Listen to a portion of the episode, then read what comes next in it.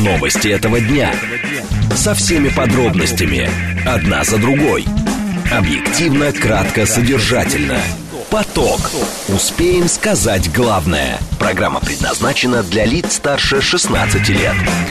16 часов 5 минут в столице радиостанция «Говорит Москва». У микрофона Евгения Волгина. Всем здравствуйте. Мы с вами продолжаем э, информационный канал, программа «Поток». 7373948, телефон, смски плюс 7925 888 8948. Телеграмм для ваших сообщений «Говорит Москобот».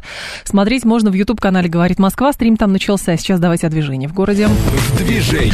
Похоже стало на дорогах за эти два часа. 6 баллов уже показывает Яндекс. Но, в общем, как обычно, дождь э, накрапывает и сразу движение в городе почему-то останавливается. Будьте внимательны, пожалуйста. Юг МКАДа, внутренняя сторона преимущественно. Там какие-то сплошные дорожные работы между Калужской, Калужским шоссе и М4. А еще юго-восток, здесь э, пробка от Каширского шоссе, тоже наверх она тянется к съезду в Держинку, в Капотню. А на западе здесь везде пробка, начиная от Ленинградки, и вниз сюда эта пробка тянется к Минскому шоссе. Так, третье транспортное кольцо туго везде, Садовое кольцо тоже туго везде слушать, думать, знать. Говорит Москва. 94 и 8 FM. Эм. Поток. Новости этого дня. Итак, Эрдоган уверен в приверженности России договоренностям по Карабаху, но есть в заявлении Эрдогана одна большая тонкость. То, как он воспринимает эти договоренности. Совладелец Внуково спрогнозировал рост цен на авиабилеты в 2023 году, причем аж на 40%. После информационного выпуска мы обсудим, что сотрудникам Ростеха запретили использовать технику Apple в служебных целях, и Басманный суд заочно арестовал Владимира Милова по делу о фейках об армии. Он иноагент и еще ранее занимал довольно серьезную серьезную должность в одном из министерств. Будем говорить о том, делаются ли выводы по кадровой политике с учетом послужного списка конкретно взятого лица. Поток. Успеем сказать главное – Итак, Эрдоган, Реджеп Тайп Эрдоган выразил уверенность, что Россия останется приверженной договоренностям по Карабаху. Президент Турции сделал такое заявление, причем он высказал, здесь важно, свою трактовку положений соглашения от 2020 года. Вы помните, заключалось это соглашение.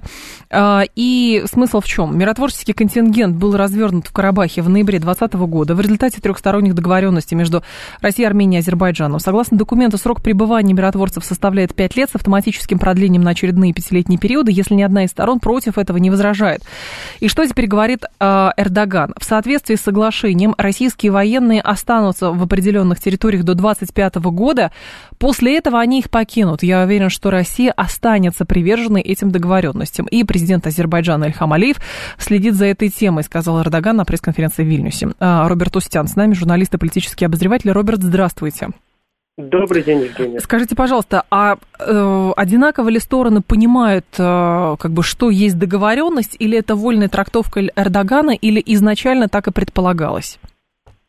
Э, смотрите, это э, скорее желание Эрдогана, чтобы там не было больше российских военных, и вот сейчас он, э, я думаю, все слушатели нашей э, радиостанции, замечательно ваши, знают, что после Вильнюсского, Эрдо, Вильнюсского саммита господин Эрдоан набрал ход, что называется, и сразу признал и членство Швеции, и э, F ему поставили, договорились о поставке самолетов э, uh американских. И вот это вот, знаете, Евгения, риторика, как снежный ком э, набирает.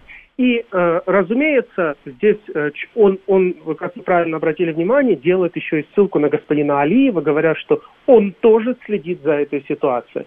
То есть после всего э, вами сказанного, и по, я еще сегодня просмотрел специально не как наши СМИ, э, Евгений, аккуратненько, чтобы по-прежнему не задеть господина Эрдогана, вот э, говорит, что Россия выполнит свои договоренности. Нет. Если мы посмотрим Радио Свобода и, другие западные э, средства массовой информации, они очень четко говорят, что Россия покидает Нагор... должна будет покинуть Нагорный Карабах в 2025 году. Точка. Поэтому вот такая вот трактовка. Э, в, в Турции по турецким СМИ, э, которые я Э, регулярно э, э, читаю, угу. абсолютно та же, э, та же ситуация, Евгения, о которой вы говорите, что э, никаких российских войск на азербайджанской территории, по их мнению, быть не должно. Ну и, соответственно, Роберт, а, в данном случае речь идет о том, что 25-й год уже близко.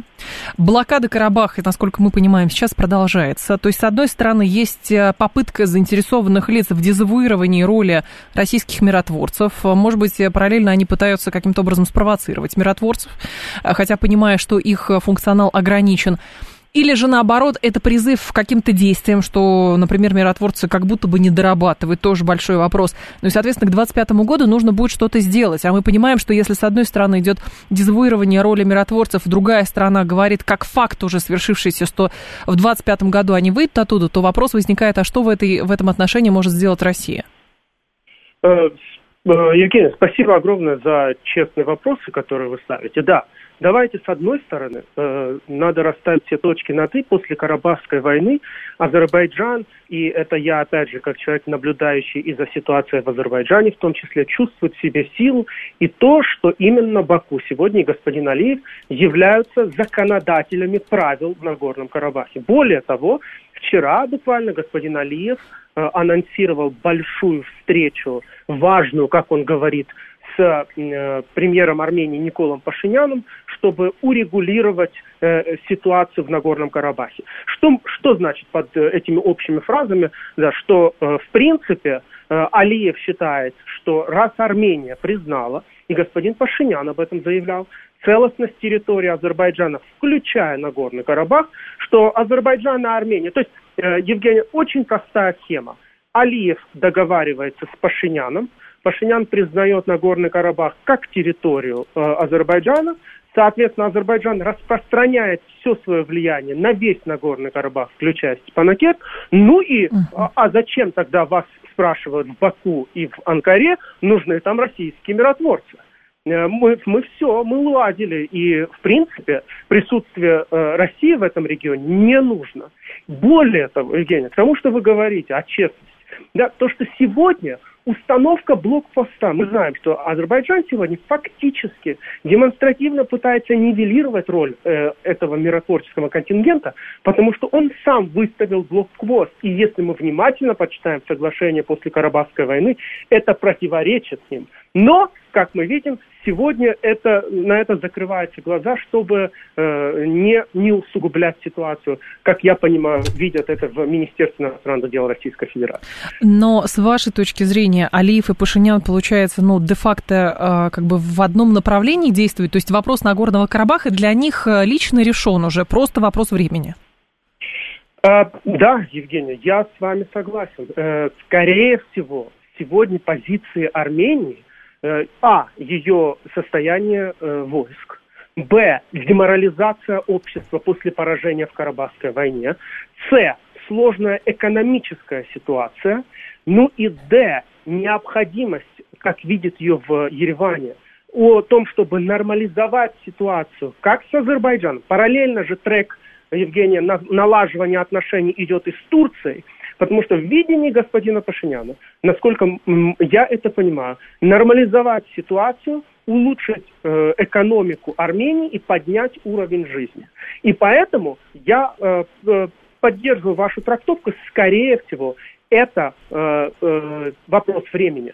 Э, единственное, что я хочу добавить к тому вот нашему общему разговору, mm-hmm. Евгения, мало очень освещалось, да, вот к этой вот, чтобы мы с вами еще, еще выше на воздушном шаре поднялись и посмотрели за, этой, за тем, что происходит в регионе, очень мало освещалась эта тема вообще практически в российской СМИ, в российских СМИ, но Азербайджан и Турция объявили буквально в конце июня, что они создают единое воздушное пространство.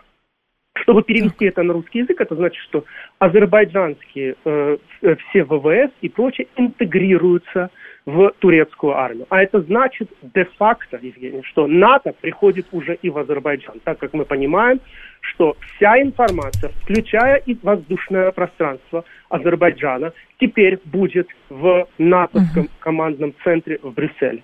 Поэтому это еще одна деталь, и это значит интеграция, соответственно, сил Азербайджана в турецкие, открываем скобочку, в натовские э. Зачем тогда... Понятно, Роберт, но если все настолько предельно просто, зачем а, вот этот изуитский прием в виде блокады Нагорного Карабаха, где живут люди, не могут купить ни воды, ни еды, больницы там без лекарств и прочие э, неприятные вещи? Э, Евгения, тут я отвечу, э, знаете, как, э, наверное, выпускник дипломатического Пожалуйста. факультета. В дипломатии очень важны символизмы. У Азербайджана была очень серьезная фантомная боль о Первой Карабахской войне. А это была очень серьезная потеря имиджа, статуса, лица. И, и сейчас Азербайджан таким образом пытается залечить свои фантомные боли, показывая все бессилие, которое э, сегодня имеет место со стороны Армении. Все это показывает. Мы захотим, Евгения, вы получите продовольствие. Будете себя вести так, как мы считаем подав, подав, подавающим, тогда вы получите то, что хотите. А нет, то будете просить и будете с протянутой рукой э, выпрашивать что-либо. Ну и, Евгения, опять же, второй момент – Разумеется, давайте будем честны. То, что сегодня Российская Федерация отвлеклась, скажем, по известным всем нам причинам, и это тоже считается и в Анкаре, и в Баку попыткой вот пока, э, что называется, основ... одна из ключевых сил в регионе, э, Российская Федерация сейчас э, в другом направлении задействована, использовать это, чтобы увеличить сферу влияния, и чтобы еще раз господин Эрдоган показал, что он, э, он такой же влиятельный актор, как минимум, как и Владимир Путин в этом регионе. А, Роберт, э, вопрос э, европейского участия, вот эти европейские переговоры, которые сейчас э, активизируются, а, в данном случае они предлагают какой-то альтернативный вариант решения карабахского конфликта. Понятно, что в Москве это трактуют как попытку дезавуировать, опять же, роль России через то, чтобы Пашинян и Алиев чаще в Брюссель ездили, а не в Москву переговариваться. Или какая еще у них цель есть? Э, европейцы, э, да. особенно, да, э, особенно Франция. в лице господина Макрона, угу. да, спасибо, видимо, одно, одновременно с вами произнесли, пытается не дать из-за, опять же, влияния очень серьезного, а, армянской диаспоры во Франции, мы знаем, что очень серьезно э, укоренилась э, э, армянская диаспора еще со времен геноцида, э, это чтобы понимали мы, да, в контексте. Угу. Б, Франция не, да, не хочет не допустить то, что мы говорим, поглощение полностью армянских интересов, пытается, Евгений, как-то усилить э, положение Армении, и поэтому господин Алиев открыто упрекнул, опять же, я думаю, не все наши слушатели знают, открыто упрекнул на встрече господина Макрона, что он, на секундочку, поддерживает сепаратистские силы в Нагорном Карабахе. Поэтому, возвращаясь к тому, что вы говорите, европейцы пытаются, знаете, вот э, есть валящаяся позиция Армении, они как бы пытаются ее попридержать, чтобы э, Турция и Азербайджан уж совсем не э, чувствовали себя э, хозяевами жизни в этом регионе, что называется. И поэтому особенно господин Макрон э, пытается здесь укрепить армянские uh-huh. интересы. Ну и да, все, во, во, все, во всей этой игре Брюссель, конечно же, в том числе придерживается э, тех интересов, которые мы все с вами понимаем, конечно, в том числе и дезавуировать и э, девальвировать усилия Москвы, э, чтобы урегулировать это, это э, положение в Нагорном Карабахе. Спасибо большое, Роберт. Я вас благодарю. Роберт Устян был с нами, журналист и политический обозреватель. Здесь что еще э, любопытного было? Э, любопы, из любопытных заявлений, сейчас, секунду, да. Во-первых, Минобороны России говорит, что нарушение режима прекращения огня зафиксировано в Нагорном Карабахе, то есть там стреляют.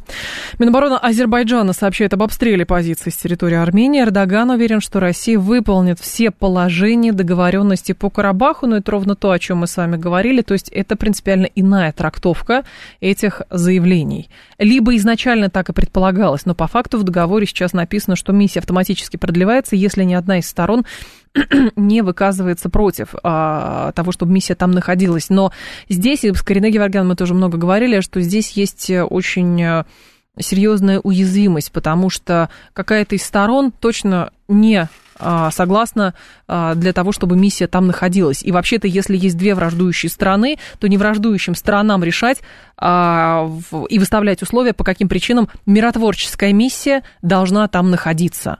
Вот, потому что если одна, тем более, сторона за это время нарастит какие-то силы, то, соответственно, она, естественно, будет не заинтересована в том, чтобы там были миротворцы из третьей страны, потому что будет возможность там расправиться со своим оппонентом. Ну, если уж совсем примитивно. Но 25-й год, он уже близко.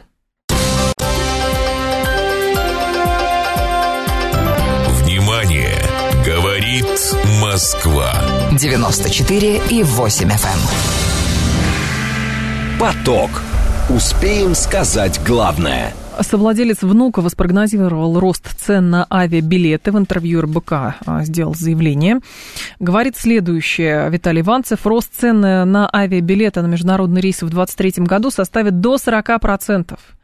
Но не нужно считать, говорит господин Ванцев, что авиакомпании пользуются ситуацией, у них значительно выросли затраты, объясняет он. Значит, на 15-20% вырастут, рост на международные полеты составит до 40%. Вопрос осталось, наверное, э, теперь по времени а, отсчитывать, как быстро авиакомпании прочитают это заявление, и, соответственно, тут же начнут эти цены а, повышать, может быть, даже возникнет какой-нибудь ажиотажный спрос, мы не знаем. А, смысл в чем? По итогам первого квартала, значит, 23 э, года компания «Азимут» э, а, полмиллиона пассажиров перевезла, топ-10, понятно. Не нужно к этому относиться так, что авиакомпании пользуются ситуацией, со стороны это может так и выглядеть, но все на самом деле иначе, говорит он. Федор Борисов с нами, главный эксперт Института транспорта и транспортной политики Высшей школы экономики. Федор Андреевич, здравствуйте. Да, добрый день. Скажите, пожалуйста, а как на самом деле, если это не просто, ну вот, захотели повысить цены? Слушайте, ну, просто повышать цены на авиационном рынке чревато, потому что э, за э, прошедшие четверть века спрос фундаментальным образом изменился.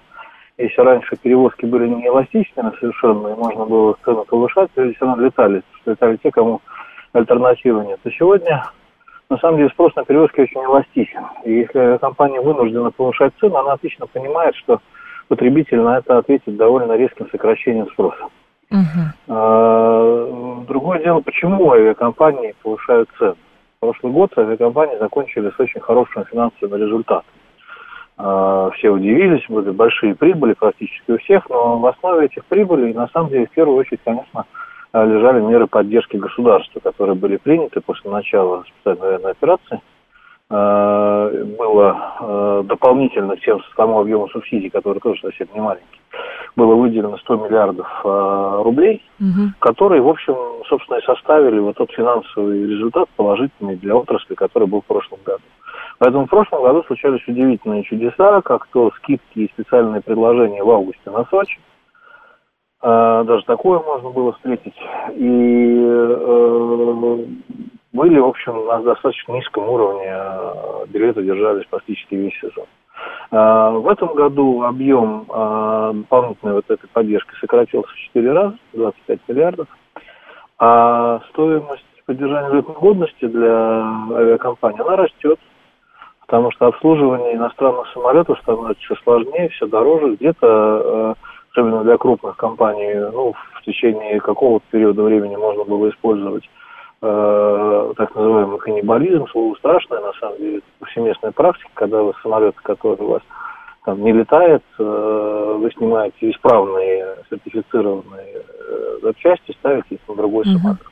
Поскольку после пандемии с учетом общего падения э, перевозок на международных линиях у авиакомпании был профицит флота, то есть достаточно большой избыточный парк, этот парк можно было использовать как э, донорский для того, чтобы э, поддерживать необходимый парк. Но э, этот запас он не весен, он сокращается, соответственно, авиакомпаниям приходится искать аль- альтернативные поставки.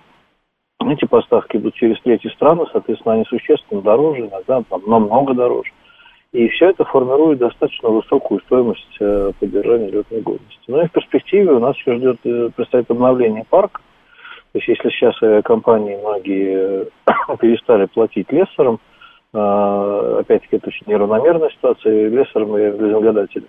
Где-то кто, кто-то не платит, кто-то, если у него российский лизингодатель, наоборот, платит, и стоимость может даже здесь вырасти То есть неравномерная ситуация, но тем не менее э, для компании появилась возможность э, сэкономить на владении флотом. То в перспективе нас ждет модернизация, соответственно, еще больше будут увеличиваться издержки компании. Поэтому и а в какой-то момент теоретически может наступить период ну, относительного дефицита флота. То есть когда новые российские самолеты еще в недостаточном количестве будут а старые уже нужно будет списывать. Угу. Да, ну, скажем так, поддерживать и будет трудно.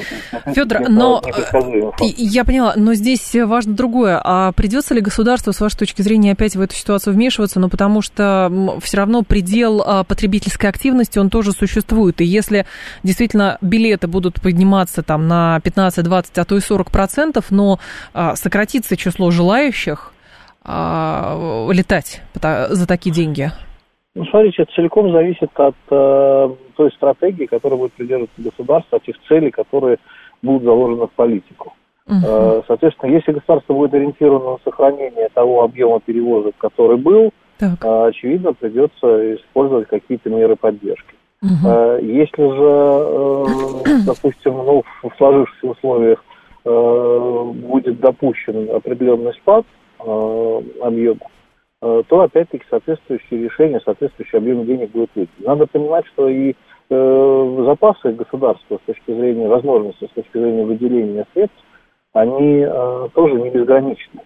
Э, поэтому в данном случае надо будет искать баланс между возможностями э, бюджета и э, теми целевыми показателями, на которые Э, регулятор будет выходить с точки зрения понимания общественных интересов. Но, Федор Андреевич, а перспектива развития международных направлений с учетом активности, например, каких-то зарубежных авиакомпаний? У нас все равно есть авиакомпании, которые согласны летать в Россию и вывозить из России. Но у них, получается, будет монопольное продолжение монопольного положения на рынке, и здесь они уже смогут а, тоже определенные условия диктовать, наверное, по ценам. Ну, монопольное это зависит от того договора, который будет заключен, где-то угу. перевозчик.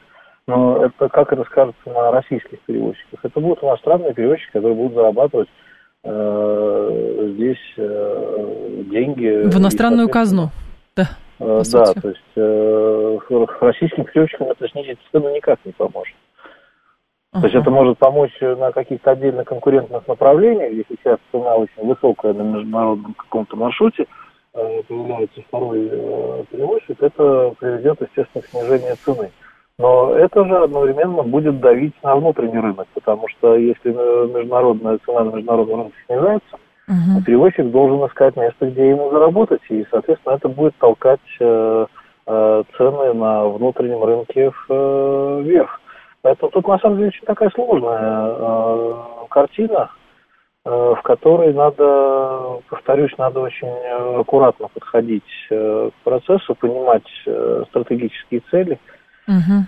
и, исходя из этого, планировать те меры поддержки, на которые ты опять-таки можешь рассчитывать. Понятно. Спасибо большое, Федор Андреевич, я вас благодарю.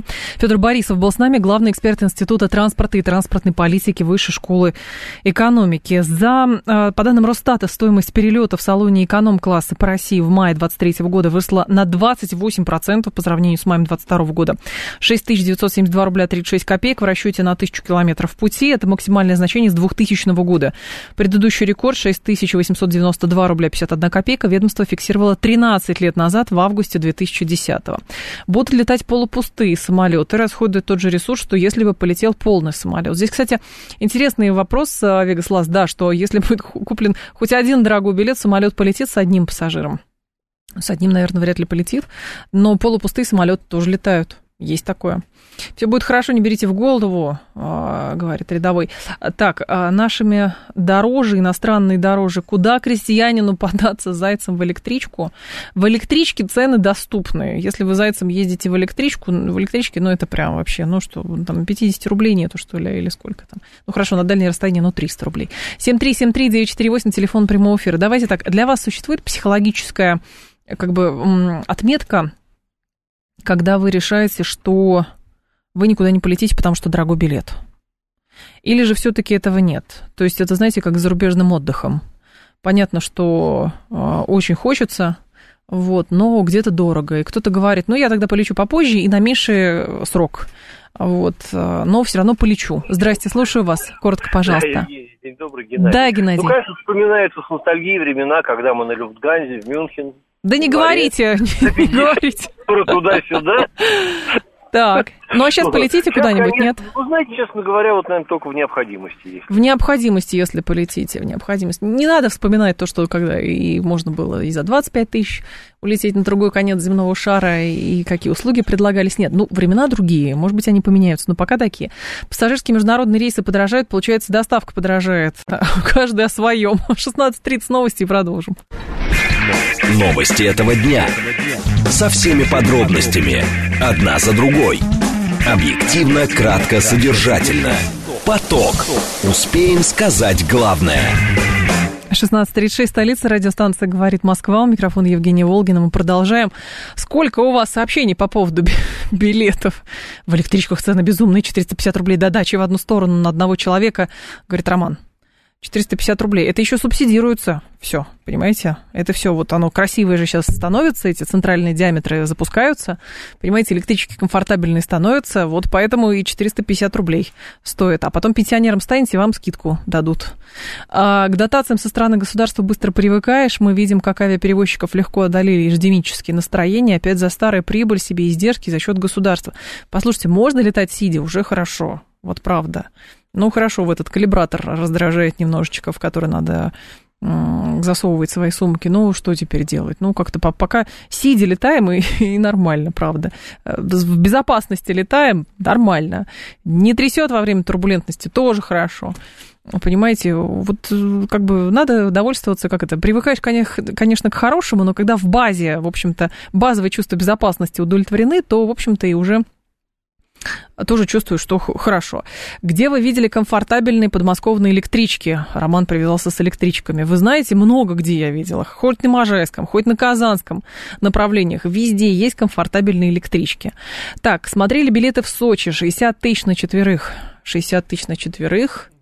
А, это получается 15 тысяч на одного, значит, 7 500 в одну сторону. Ну да, а, за такую цену лететь, поехали на машине, доехали за 22 часа, потратили 10 тысяч на бензин и еду в дороге. Ну, тоже как вариант. С другой стороны, смотрите, дальневосточные перевозки, по-моему, субсидируются сейчас. Вот, то есть, ну, по сути, получается, вы за эти деньги можете на Дальний Восток полететь. Сколько там стоит? А, нет, ну, если у вас есть дети или пенсионеры – там 50%. Вот, а так придется побольше выложить, конечно. Последний раз из Минска летел с этими границами, что поездом, что с самолетом получилось одинаково, говорит Слава. А пассажирские международные рейсы подорожают, получается, опять доставка подорожает. В Крым не летаем, я обычно по 6 раз в год туда летал, говорит Фрифри. Ну, сейчас можно добраться не самолетом, вот, если вы вдруг решите. Кто-то говорит, не едет вообще никуда. А кто-то, понимаете, потратил деньги, теперь в топсы наблюдает, как там дождик машины сносит. Еще, еще, еще. Молчи, Паши, тебя накормят. Так и в самолете, говорит Александр. Ну, в разных, понимаете, в разных. То есть, правда, странно покупать самый эконом-эконом, вот, и потом возмущаться, что на вас там не так стюардесса посмотрела. Или вам там напитки не предложили. Но простите, дешево и пока... Нет, сердиты и пока еще где-то дешево. Вот, потом, может быть, наступят еще какие-то времена, и будем летать экономом, как это было когда, помните, авиакомпания Трансайр была, там вот эконом был мощный. Ну и Аэрофлота, кстати, эконом тоже очень хороший. Поэтому пока так.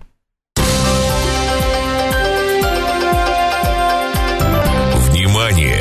Говорит Москва. 94 и 8 FM. Эм. Поток. Успеем сказать главное. Сотрудникам Ростеха тем временем запретили использовать технику Apple в служебных целях. Информация об этом распространи... распространила пресс-служба госкорпорации. Вводится полный запрет во всех организациях корпорации на использование в работе техники американского производителя. Отмечается, что в Министерстве промышленности и торговли запрет на использование айфонов введен с 17 июля. Ранее в ФСБ заявили о вскрытии разведывательной акции США через программу «Вирус» на мобильных устройствах Apple. По данным службы, заражению подверглись несколько тысяч гаджетов американского производителя, в их числе зарегистрированные на зарубежные посольства в России смартфоны. Евгений Рыбалкин с нами, руководитель группы компаний P-Studio, специалист по IT-технологиям. Евгений, здравствуйте. Ну, здравствуйте, Евгений. Скажите, пожалуйста, а не поздно запретили? Если так долго Возможно, не запрещали, да, то что сейчас поменяется?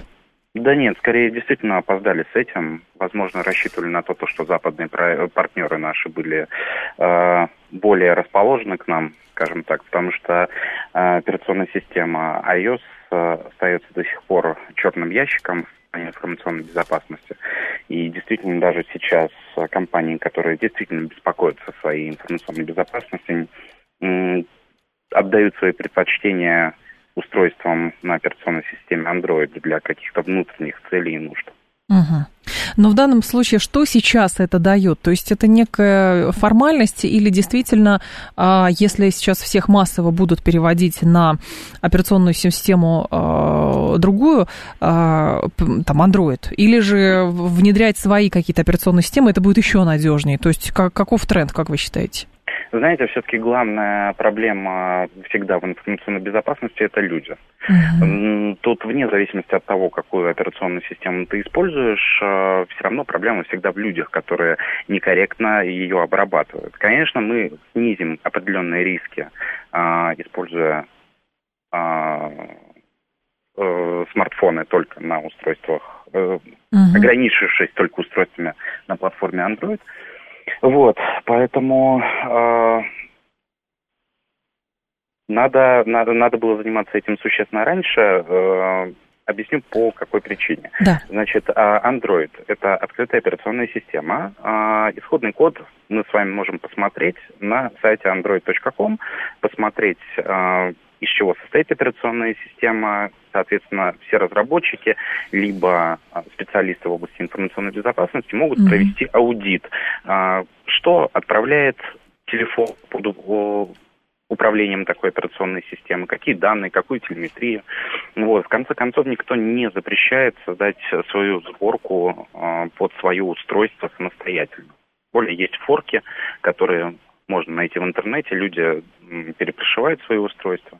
Вот, а ее же система закрытая, а, неизвестно, какие данные, кому она отправляет и как это изменится с обновлениями, самое главное.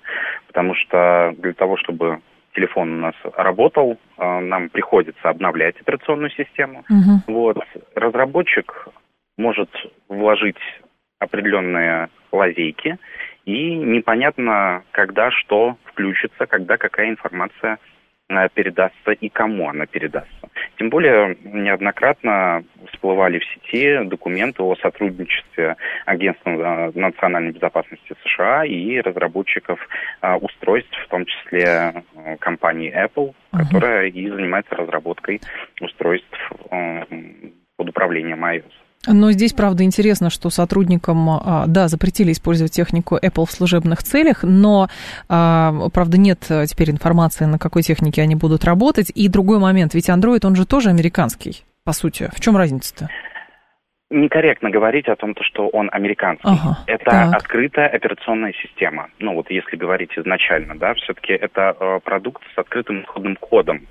Э, изначально, если говорить вот прям совсем углубляться в его корни, э, просто люди собрались для того, чтобы создать операционную систему для мира, которая э, будет работать на наших угу. устройствах. Так. Вот, поэтому причислять конкретно какой-то компании я бы, если честно, не стал. Это точно как, э, точно если сказать, что операционная система Linux принадлежит какому-то конкретному человеку, корпорации, а, либо стране. Нет, это все-таки достояние такое.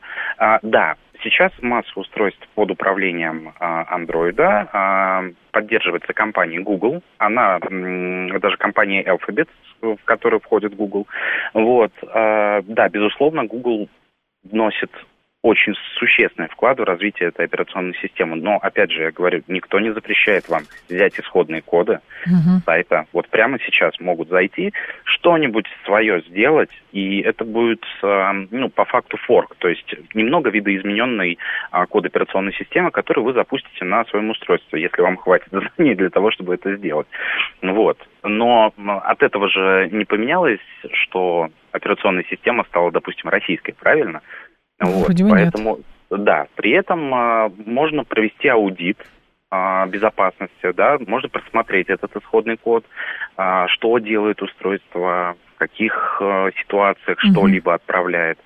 Поэтому, э, да, есть сейчас отечественные операционные системы, которые, ну, тут вопрос с отечественностью тоже под вопросом, понимаете, потому что все-таки очень многие системы, которые у нас называются отечественными, это все равно все наработки эм, ранее э, сообщества, э, которое занималось их разработкой. Uh-huh.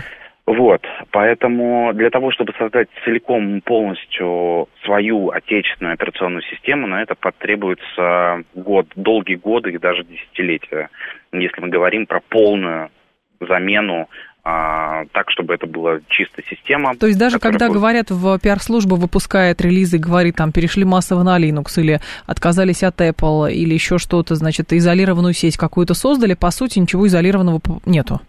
Нет, почему? Безусловно, Есть. можно достичь э, изолированного информационного пространства. Да, главное, опять же, самая основная утечка это люди, понимаете? Uh-huh. Ну, то есть мы можем как угодно закрыть компьютерную сеть. Ну, естественно, если чего... кто-то решил что-то слить, конечно, он сольет в любом конечно, случае. Да, да. Понимаете, тем более в информационной безопасности есть такое понятие, как аналоговая брешь. Ну вот мы сейчас с вами говорим на радио, никто да. не мешает человеку включить диктофон и записать это. Угу. Понимаете? Конечно. То есть то же самое с документами, с аудиовизуалом. Все это можно так или иначе записать. Ну, единственное, наверное, запах будет проблема. Вот. Ну, формулу, допустим, молекулярную ароматического вещества тоже можно украсть. Угу. Вот. А информационную защищенную среду компьютерную создать можно если провести инструктаж с людьми, если все правильно настроить, а, и тут даже не обязательно а, переходить на какие-то другие операционные системы, если мы говорим про настольный компьютер. А, вот. Потому что до сих пор где-то вынуждена, допустим, применяется операционная система Windows – просто потому что, допустим, софта пока нет под альтернативы. Угу. Вот. Но это все тоже можно изолировать э, так, чтобы и компьютер никакие данные не передавал. А со смартфоном все сложнее, потому что у него связь-то через э, Wi-Fi, через мобильный интернет, и неизвестно, вот, допустим, мы провели аудит сейчас, да, с вами, посмотрели, что там iPhone какой-то там, допустим, модели, ничего не передает, все данные остаются на месте, но никто не мешает, допустим, завтра выпустить какое-то обновление, которое пользователь даже не заметит, и какие-то данные, допустим, о ваших перемещениях будут от, отправляться Понятно. кому-то. Понятно. не установленным. Спасибо большое, Евгений. Я вас благодарю. Евгений Рыбалкин был с нами, руководитель группы компании P-Studio, специалист по IT-технологиям. Так, а айтишник, который создал нашу систему сейчас в Грузии или в Израиле, откуда гарантии, говорит Панк 13. Так, Максим, я давно перешел на китайский Huawei без Гугла, и всем советую, работают без проблем. Здесь речь не идет о том, а, понимаете, а, переходить с одного на другое, потому что это удобней. Это вечный спор андроида и iOS. Вот, а, понимаете, Apple и Samsung. Здесь речь идет о степени защищенности той или иной программы. То есть, казалось бы, изначально было понятно, что если мы в конфронтации со Штатами, то надо а, поменьше использовать там а, американской электро- а, электроники, потому что у них много уязвимостей, и они могут там следить, помните, эти страшилки дистанционно отключить айфоны и прочее, то министерство и ведомство дозрели до этого только сейчас. Вопрос, на что они перейдут, но правда у Apple, как говорят, и много брешей, плюс у них активное взаимодействие с агентством, а, значит, СНБ. Вот. И здесь вопрос, значит, для кого эта информация. То есть там местный товарищ майор знает все. Вот. То есть примерно а, в равной степени есть доступ у разных товарищей майоров, но нехорошо передавать э, и добровольную информацию вот, значит, вражескому товарищу майору. Как-то так. Защита только на дисковых телефонах, они никому, никому не интересуют, говорит Панк 13. Их прослушивать можно, дисковые телефоны, вот что я вам скажу. Говорит Москва. Поток. Басманный суд заочно арестовал иноагента Владимира Милова а, по делу о фейках об армии. Ему грозит 10 лет лишения свободы. После несогласованных акций в 2021 году покинул Россию. А, избранная ему мера пресечения в виде заключения под стражу сроком на два месяца с момента экстрадиции на территорию России, либо с момента задержания на территории России. Так, у него часть вторая, статья 207.3. А, Милов, да, сообщил, уехал из России. Это было связано с тем, что он опасался возможного ареста после несогласованных митингов, а, которые проводились. Что еще было из его биографии любопытного? что он некоторое время, ну, недолго, но все-таки проработал заместителем министра энергетики России с мая по октябрь 2002 года. Вот. А с нами сейчас на связи Сергей Маркелов, политический советник и политолог. Сергей Николаевич, здравствуйте. Добрый день, здравствуйте. Сергей Николаевич, политическое значение вот подобного рода преследований какое? Преследование Милова? Ну да, Милый, он, кстати, Милов или Милов? Ну, не, не важно, да. я понял. Угу. Политический, что еще раз вопрос? А, скажем так, политический смысл в том, что на та- таких людей, там, иноагенты, они ведут, значит, противоправную деятельность информационную за пределами Российской Федерации, а, возвращаться в Российскую Федерацию не собираются, но тут возбуждается уголовное дело. Для чего?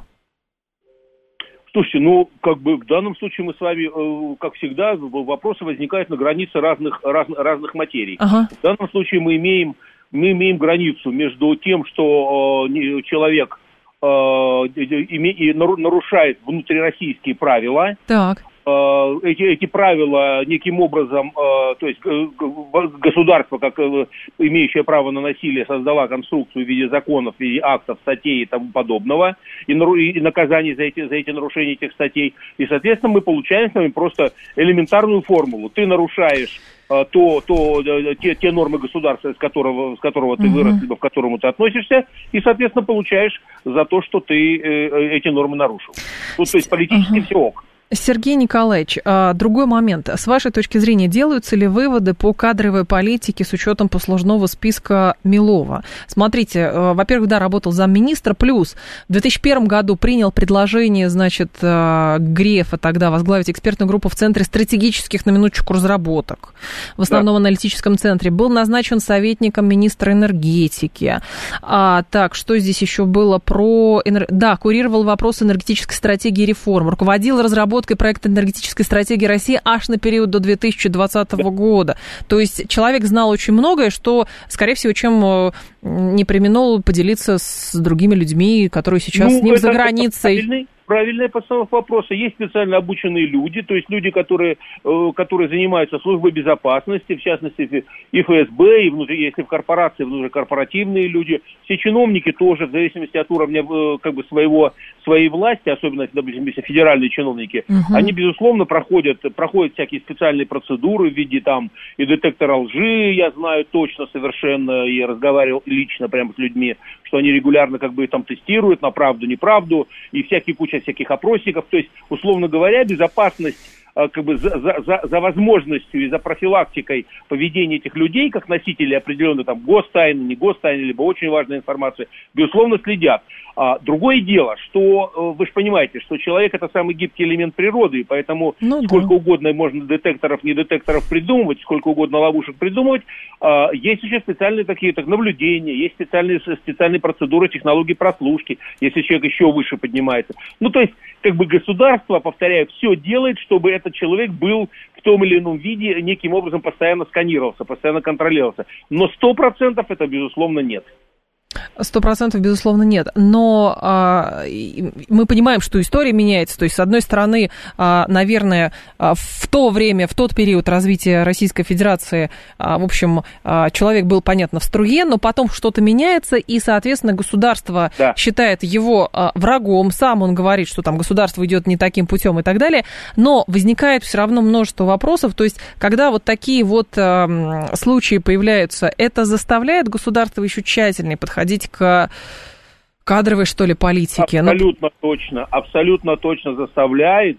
Более того, я вам скажу, не знаю, тайно, не тайно, радиослушатели, что есть определенные виды должностей, где, поверьте мне, я думаю, что по статистике, вот сейчас федеральных органах власти процентов 15, может быть 20 в определенных структурах, госструктурах людей, которые работают но которые еще не согласованы вот на этот предмет э, нашего с вами диалога. То есть на предмет э, информационной безопасности, на предмет возможности его искажения, то есть, условно говоря, силовики, это называется на языке чиновников, силовики еще свое добро не сказали. Мониторят этого человека. То есть люди по году, по полтора, я знаю, что там есть работники администрации президента, которые назначены на должность, например, условно были. Года полтора их, так сказать, еще формально не согласовали для того, чтобы вот, вот, вот как бы уже совсем все одобрям. Конечно, совершенствуют государственные механики, ищет предателей, ищет э, людей слабых на э, какие-то возможности утечек, слабых на влиятельности, слабо адаптирующихся к системе болтунов. Но все равно же связь, связь решает все. То есть, с одной стороны, как бы, когда какой-то человек внедряется в систему, значит, это человек, э, ну, его кто-то советует. Просто так с улицы, скорее всего, не набирают. И здесь же тоже возникает вопрос, то есть, с учетом, как бы, послужного списка даже этого человека, понятно, что люди, которые там приглашали, которые доверяли, они все равно в системе. И здесь возникает вопрос, как бы, как не скатиться в охоту на ведьм, как быть уверенным, что вот этот профессионал, который на своем месте, он не просто профессионал, но он еще как минимум лояльный, а как максимум он просто как бы за страну, а не в любой удобный случай пойдет на бизнес жить куда-нибудь уедет и потом будет говорить и клесть кровавый режим, ну что-то такое, и передавать ну, какие-нибудь секреты. Нет, давайте опять статистика. Да. Что попадание по связям в систему, в систему, попадание по связям, это не более э, каждый пятый. То есть, условно, 4 пятых попадает все-таки не, не, не со связями. Угу. И поэтому основная массовка там все равно проходит стандартные процедуры кадрового набора или специальные как бы, кадровые технологии есть. Это, повторяю, не связи. Связи где-то 20%, 20% людей, это раз. Второе, конечно, накладывает отпечаток. Конечно, когда в систему человек попадает через э, доверительные технологии, да, через, там, так сказать, через родственные, не знаю, там, связи, вторая, третья рука пожатая и так далее, и так далее, конечно, система здесь делает, э, э очень серьезно рискует очень серьезно рискует, и мы с вами можем вспомнить всякие истории, когда там, помните, там всякие были у нас раньше руководители ж, российских железных дорог в, сове, в, в переходе период, у нас там были детки, их, которые попадали и которые становились непонятно... Нет, непонятно. были даже губернаторы некоторых регионов, причем стратегически важных, которые да. потом оказывались за границей, с них снимали санкции, и они, соответственно, да. потом э, да. в какой-то центр организовывали, который теперь помогает тоже каким-то людям людям, чтобы с них санкции сняли. Вопрос цена, цена снятия этих санкций, вот о чем речь.